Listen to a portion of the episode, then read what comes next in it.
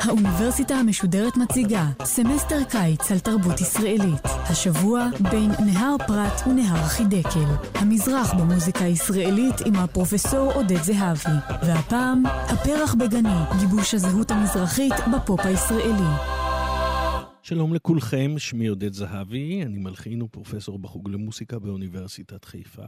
ובסדרת ההרצאות שלי בין נהר הפרת ונהר חידקל, אני עוסק באופן שבו נתפס המזרח, המזרח התיכון, הנחלם והנחווה במוסיקה הישראלית הפופולרית והאומנותית. היום נשוחח על שושנה דמארי ועל מרדכי סתר ועל הקשר בין ישראליות, דימויים מוסיקליים של ישראליות וקולות וצלילים מזרחיים. בשיחות הקודמות תיארתי כמה תופעות מוסיקליות שהתרחשו בשנות ה-30 וה-40. הזרם הים תיכוני ומלחיניו הבולטים, בן חיים, פרטוש, בוסקוביץ' והזמרת ברכה צפירה, שביחד עם המלחינים האלו, ובעיקר בעזרת הפסנתרן, המעבד והמלחין נחום נרדי, הצליחה ליצור ולעצב מין רגע נדיר שבו קולות, נעימות, עיבודים והגשה שיקפו תמונת מציאות אוטופית כמעט של שילוב והשתלבות במרחב. סגנון של אישה אחת. גיבורת חלקה הראשון של שיחתי היום, שושנה דמארי, היא תופעה תרבותית ישראלית מרתקת.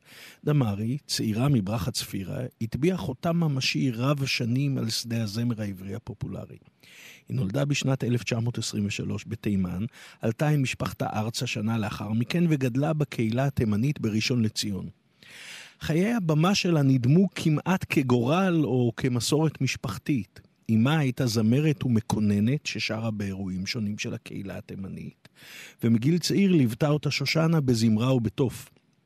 הבן השני במשפחה, סעדיה, היה ידוע כשחקן וקריין מדקלם.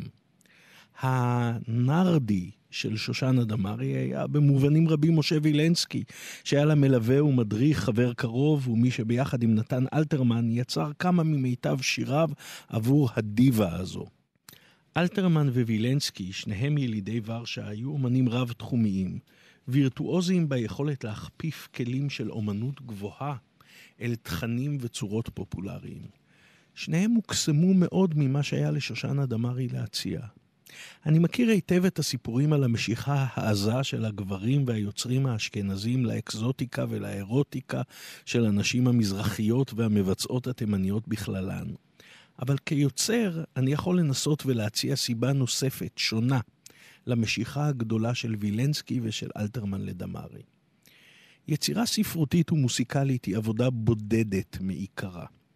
המשורר הכותב את שירו יכול לדמות לעצמו בקושי את האופן שבו מצלצל השיר הזה, את האופן שבו הוא נקרא, את האופן שבו נשמעות המילים הכתובות, את האופן שבו הוא מקבל ממשות. גם ההלחנה הקלאסית בעיקרו של דבר היא סטנדרטית. מלחין מקצועי יכול ברוב המקרים לשער כיצד תישמע היצירה שלו. דמארי, עם הקול המיוחד שלה, הצליחה להוסיף מימד חדש לעבודה של אלתרמן ושל וילנסקי. היא הביאה משהו אחר, משהו לא צפוי, משהו ישראלי, שורשי, מקורי, לתכנים שבעיקרם היו מערביים, גלותיים, פולניים אם תרצו. שנים מאוחר יותר, כאשר שלמה בר או זוהר ארגוב הצליחו לצבוע מנגינות מערביות באופיין, בצבעים מזרחיים עזים, התרחש שוב הפלא הזה. בראייה כוללת של פעולתה של דמארי, אנחנו נתקלים שוב ושוב ביצירות ושירים שכוח הביצוע ולאו דווקא כוח היצירה מעניק להם את חשיבותם ואת תקפותם. בימים אלה של singers songwriters לא נותר לי הקשיש, אלא לבכות את היעלמותה של ההפרדה בין אלו שכותבים ואלו שמבצעים. מה היה בקול של דמארי שהביא אנשים להתפעלות כזאת? אני חושב שהשילוב הכל כך נדיר בין עומק, עומק כהה, גם במנעד וגם באופן ההפקה הקולית, ובין עוצמה. ונחישות ביצועית, מין נקודת השקה שבין נחושת ובין נחישות, הפכו את דמארי לתופעה כזו. אני מניח שאם הייתה נולדת וגדלה באנגליה, הייתה הופכת אולי לקטלין פרייר. אבל דמארי פעלה כאן בארץ ישראל, והקול הזה, ביחד עם האישיות הבימתית שלה, הלבוש, הגילים, ההגייה והיכולת להחצין את הדרמה הכבושה בשירים, הניבו תוצר מוסיקלי מרתק. כהת אור, חפה מגינונים אופראיים, חדה, ישירה ומרגשת, היא הייתה זרה ואקזוטית במידה, ויצרה בלי דעת אולי גשר אפשרי של זהות בין המזרחי ובין הישראלי. האישיות הקולית של דמארי הביאה את אלתרמן ואת וילנסקי ליצור עבורה סגנון מיוחד. היא התחילה לעצב בבלי דעת כמעט את דמות הישראלי, או יותר נכון אולי את דמות האישה הישראלית. הישראלית האחרת, לא זו שהכרנו מהבית, אלא ישראלית שהייתה קשוחה, שזופה, נשית במידה, אבל בעיקר נחושה. מתוך הנחישות והנחושת בקולה של דמארי, אנחנו יכולים להבין צמח גזע אחר של ישראליות. הישראלי הוא שורד, הוא עובד, הוא קוצר, הוא נלחם, אבל הישראלית, שוב, הקול של דמארי הציע משהו אחר בשירים כמו איה, הטנדר נוסע, שועלי שמשון, וכמובן כלניות. החשיפה הראשונה של דמארי לקהל הרחב הייתה בתיאטרון לילה לא התל אביבי. זו הייתה תל אביב תוססת בשנות ה-40. למרות המדעת הבריטי והמתיחות הפוליטית באזור, ואולי בגללם התקיימו בעיר חיי תרבות עשירים מאוד. לצד תיאטרון הבימה הוותיק והמכובד, התחיל לפעול בתל אביב התיאטרון הקאמרי, הצעיר והמחתרתי. האופרה הישראלית בניהולה של אדיס דה פיליפ קובעת עובדות בשטח. בתי הקולנוע הומים ומודעה מאותה תקופה מפרסמת אפילו משחקי כדורגל מטעם הוועדה למשחקים בכדורגל. האמרגן משה ואלין מקים באותם שנים תיאטרון שמטרתו מובהקת היא לבדר, להנות. פריצת הדרך הראשונה של דמארי בלילה לא הייתה בשיר זמר שהלחין נחום נרדי למילותיו של אברהם שלונסקי. השיר הזה בדרכו היה השיר הנכון ביותר לחשיפת דמארי לקהל.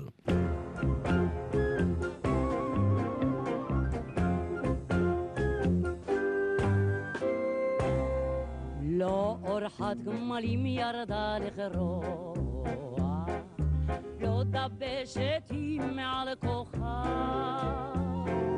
זה הרים הרים שבגלבוע,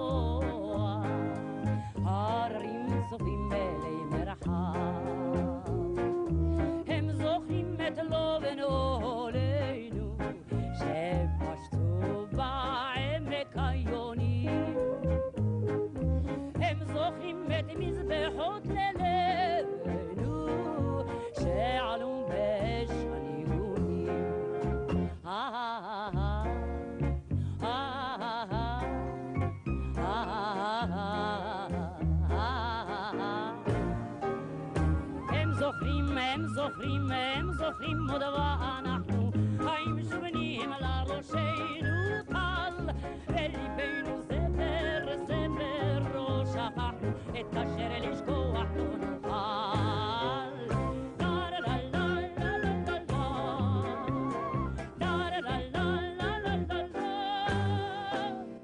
מילות השיר הזה מציעות מבט מפוכח על היסטוריית ההתיישבות בעמק. יש האומרים שב-1946, השנה שבה חובר השיר הזה, נפרד שלונסקי מהעיסוק בהתיישבות לשמה. זו שבמרכזה האדם והאדמה, זו שאיננה עוסקת בזר, באויב, בנוכרי, במלחמה.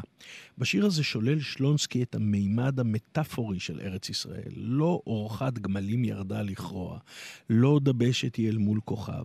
שלונסקי בדרכו מדבר על ישראליות עכשווית. חוקר הספרות יריב בן אליעזר טוען שמה שבארץ ישראל היה דבר מוחשי, בגולה נכנס לבין מרכאות והפך למטאפורה. זמר הוא ניגון לגאולת ארץ ישראל מכבלי הדימוי של התודעה הגלותית, משיחית, ושחרורה משם אל המרחב של המציאות ההיסטורית. ומי טוב לנו לזמר שכזה מאשר דמארי. הקדמוניות הקולית המיוחדת ביחד עם הלחן המודלי של נרדי הצליחו להשמיע לתושבי תל אביב לא רק את הדי ההרים שבעמק, אלא גם את הרצינות והנחישות של המתבונן המפוכח בערים האלה. זה היה מצליח להבין לעומק את משמעותם. אבל לילה לא היה תיאטרון תל אביבי והחוויה המקומית תפסה חלק מרכזי ביצירתו. אלתרמן ווילנסקי, שהבינו שאפשר לכוון את דמארי גם לכיוונים האלה, החלו לכתוב עבורה את מה שאנחנו קוראים היום שירי תימנים. שניים מהם בכרמי תימן ומרים בת ניסים מספקים מבט מעניין על האופן שבו הסתכלו יוצאי אירופה על התימנים, ועל האופן שבו השתקפה התרבות המקומית בפזמונאות הזו. נשמע עתה את ההקלטה המקורית של מרים בת ניסים.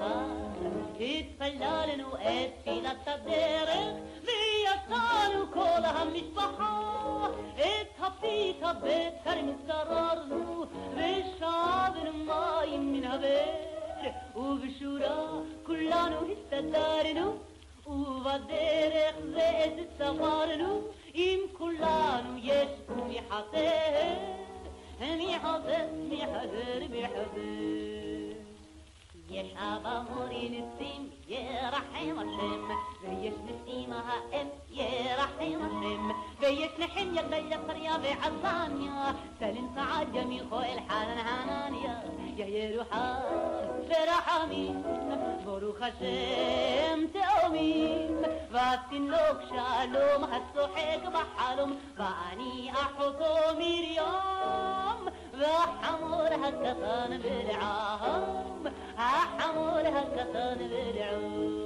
אבל אנו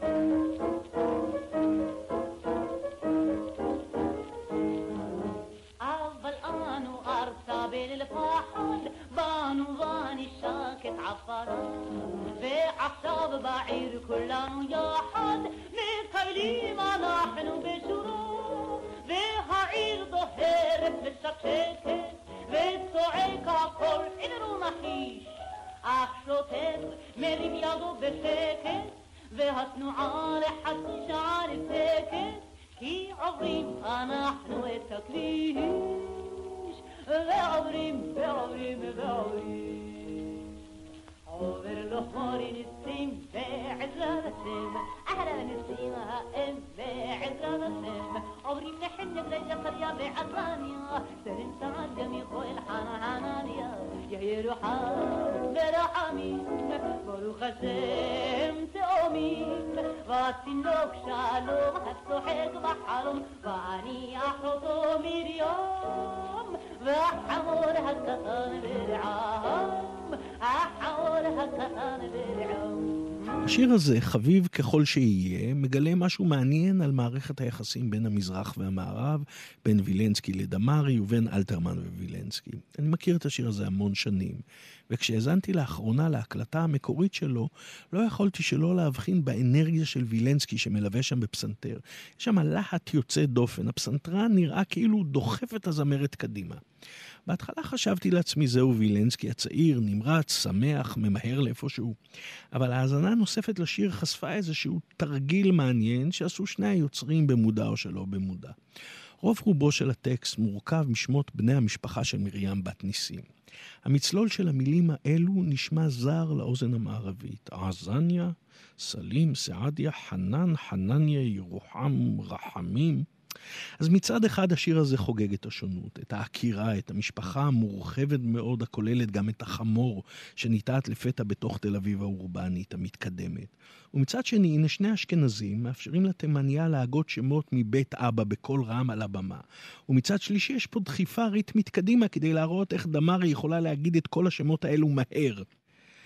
בכלל, בזמר העברי שמות הם משהו מעניין. החל במנדל, צווינג'י ופושקש, וגמור בניצה ומשמע. אז וילנסקי כמו מחמר בדמארי, יאללה, תמהרי. הרמזור תכף יתחלף, השיר תכף יסתיים ונעבור למספר הבא. האם אלתרמן ווילנסקי התכוונו לכך? אני לא בטוח. האם מה שיצא שיקף סוג של הומור עם ניחוח אתני? ייתכן. בכל מקרה, משהו מהאיכות של השיר הזה הלכה לאיבוד עם השנים, כאשר זמרים אחרים ומעבדים אחרים, רבים וטובים, שרו אותו אפס כלשונו, המילים והתווים. השיר השני משירי התימנים של תיאטרון לילה לא היה בכרמי תימן. שוב, אלתרמן מתמלל ווילנסקי מלחין, ואנחנו נשמע קטע קצר מתוך השיר הזה. כאשר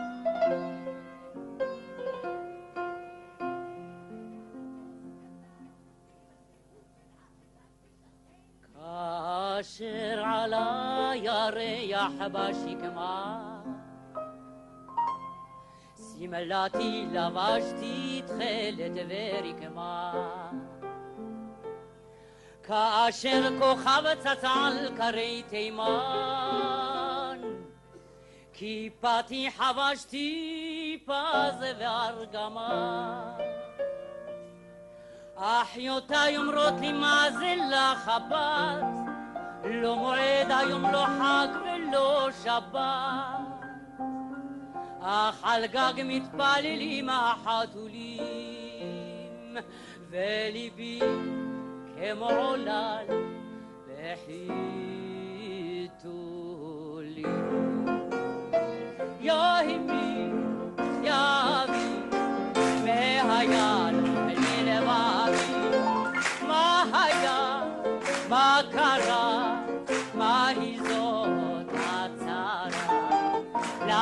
למה, לא ינום ולא יישן בבוא לילה כרמי תימן? מה רוצה ומה רוצה ומה יאמר? מה צוחק הוא, מה בוכה הוא, מה הוא שם?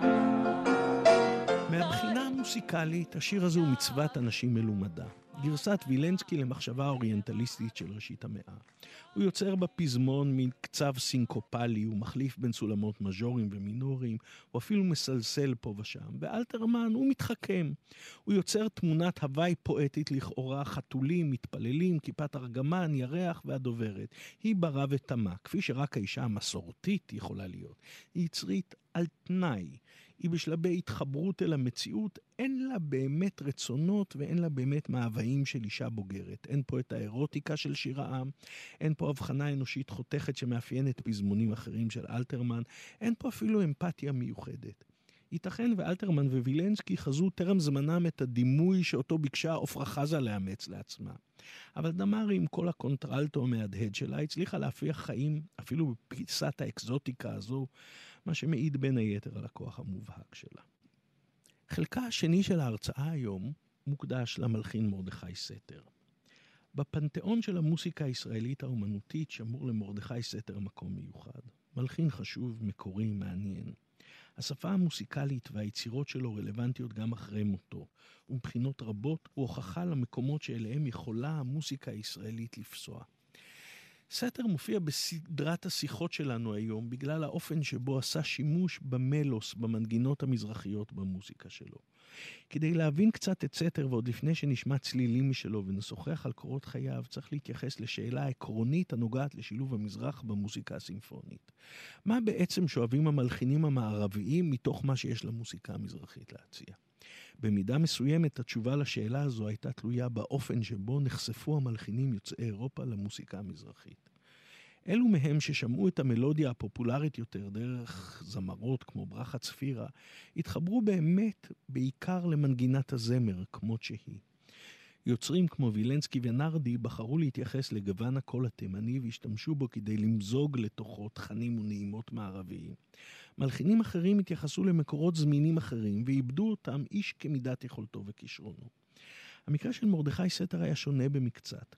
הוא מצא השראה באופן שבו התייחסו משוררי המזרח הדתיים והחילוניים אל השפה העברית, אל האופן שבו קראו התימנים בתורה. מה שנראה למלחינים אחרים כאסופה של קריאות מותאמות או רציטטיביים בלשון המינוח האופראי, נראה לסתר כעולם ומלואו של הבנת השפה העברית והתאמתה היוצאת מן הכלל לתבניות מוסיקליות. אם שמענו קודם את וילנסקי דוחק בדמארי לפלוט במהירות השמות התימניים, הרי שהטיפול של סתר במלוס התימני היה ההפך הגמור, מרווח, מתון, מקשיב, רגיש. במישור הצורני והאסתטי עבד סתר עם מימד העתיקות של החומרים המלודיים של יהודי המזרח, ובעיקר של יהודי תימן. האסוציאציה שלו כמלחין משכיל ורגיש הייתה לחבר את הקריאות התימניות עם המוסיקה הגרגוריאנית העתיקה, שגם היא נועדה לשרת, לכאורה לפחות, את הבנת וקריאת הטקסטים הדתיים. סתר יצר מעין מוזיקה גרגוריאנית ישראלית, והצליח למצוא לה מצלול מרהיב בעיקר בקולות המקהלה. ייתכן ולמימד הביוגרפי בחייו של סתר הייתה יותר מהשפעה שטחית על יצירתו. הוא נולד בשם מרק סטרומינסקי בשנת 1916 ברוסיה. בגיל 10 עלה עם משפחתו ארצה ולמד בגימנסיה הרצליה. בגיל 16 נסע ללמוד ב École Normale, אחד מבתי הספר החשובים באירופה. הוא למד שם קומפוזיציה בין היתר אצל פול דוקה ואצל נדיה בולנג'ה, שהייתה המורה המיתולוגית לקומפוזיציה באותה תקופה. אולי סדרת המעברים הזו, רוסיה, ישראל, צרפת, חידדה אצל סתר את הצורך להתכנס פנימה. אולי היו אלה המורים המשובחים שלו, ואולי הייתה זו איזושהי רגישות פנימית שדרשה ממנו להיות קשוב מאוד למה שדורשת המוסיקה שבה השתמש כחומר גלם. מבחינתו ההקשר ההיסטורי או הערך האתני או האחר של המוסיקה שבחר לעבד ושממנה שאב השראה היה בעל חשיבות פחותה. היה לו חשוב להאזין למה שהמנגינה עצמה דורשת ממנו, לכיווניות הפנימית של המנגינה, למשמעות המוסיקלית שלה. בשונה מצפירה או נרדי או דמארי, שהיו אנשים אינטואיטיביים בעיקרם, ובשונה מבוסקוביץ' או בן חיים שהרגישו מחויבות למין תורה אידיאולוגית שנכפתה עליהם בגיל מאוחר יחסית לחייהם, הרי שהמגע הבלתי אמצעי של סתר עם החיים בארץ, ההחלטה לחזור אליה אחרי הלימודים בצרפת מבחירה, והמחויבות האינטלקטואלית והחוקרת שלו לחומרים הללו, הביאו אותו לפיתוח שפתו המיוחדת. המפגש שלו עם המוסיקה של יהודי ספרד ותימן נעשה בעיקר דרך רישומי המנגינות והתפילות שעשה המוסיקולוג אברהם צבי אידלסון בראשית המאה. סתר נפגש עם החומר הזה באופן שבו מלחין פוגש חומרים היסטוריים, דרך התווים הכתובים. לפחות בראשית הדרך הוא היה משוחרר מהמצלול ומהדרך הסובייקטיבית שבה ביצע אותו, את החומר הזה, מישהו באופן ספציפי. סתר הרגיש השכיל לשאוב מהחומרים שלמד לא רק את המבנים המלודיים, אלא גם משהו שנוגע למשכי הזמן הנכונים להבעה ברורה של הטקסט העברי. משהו מבחינת החזרתיות על מספר מצומצם של אלמנטים. הוא לא העתיק את המנגינות הקיימות, אלא יצר בהשראתן מבנים שלמרות היותם מודרניים נדמו כעתיקים ונצחיים. נשמע את הקטע קצר מתוך יצירתו המונומנטלית תיקון חצות. על היצירה המנצח מי שהיה חברו, תלמידו והמבצע האולטימטיבי שלו, המנצח גארי ברטיני.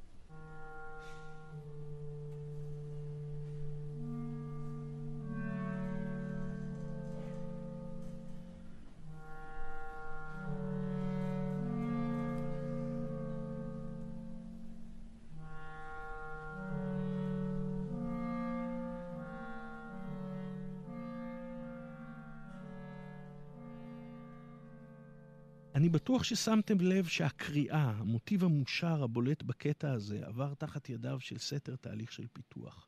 הוא שימש למענה התזמורתי, שקיבל בדרכו שלו צורות והובעים שונים. החומר המושר הופיע אחר כך בשינויים קלים בליווי, ושימש נקודת המראה לחומר מוסיקלי מלודי חדש. התחושה שסתר יוצר מבנים אורגניים, עבריים ברוחם ובינלאומיים בשפתם, הקנתה לו תהילה מקומית ובינלאומית. האיש המופנם הזה, האינדיבידואל הקיצוני, אמר בריאיון למבקר וחוקר המוזיקה חנוך רון, יש מלחינים הרוצים להיות עם התקופה ויש אחרים הרוצים להיות עם עצמם. יש אולי גם סוג שלישי שהולך ונעלם, והוא זה שרוצה להיות עם התקופה אם כי הוא עם עצמו. אין הוא יכול להיות מחוץ לתקופה, ואם הוא מוכרח להיות עם עצמו, הוא מוכרח להתעלם מהצד החיצוני של התקופה. כלומר, מהרעשים ומהדיסהרמוניה שאיננה שייכת למוזיקה ישירות. ייתכן שהחוסן הפנימי והביטחון בדרכו היצירתית העמיד את סתר כיוצר שלא היה מזוהה בהכרח עם זרם אידיאולוגי כזה או אחר. הוא לא ראה את עצמו מחויב לאסכולה או לאמירה שהיא ישראלית בהכרח. באותו ריאיון לחנוך רון אמר סתר, כל דבר שקיבל מסגרות אידיאולוגיות נראה לי מאולץ. יוצרים לא עושים שום דבר כקולקטיב, זה נראה לי כהכתבה מלמעלה על אנשים שמעצם טבעם הם יחידים. וסתר, אינדיבידואל קיצוני, אכן מצא את מקומו בשדה המוסיקה הישראלית. מוערך ומעוטר בפרס ישראל, פרס אנגל, איש שיצירותיו בוצעו בארץ ובעולם, ושהשאיר אותנו באחד החיבורים המרתקים שבין מזרח ומערב. נסיים את ההרצאה הזו בקטע קצר נוסף מתוך יצירתו תיקון חצות. תודה שהקשבתם לנו ולהשתמע בהרצאה הבאה.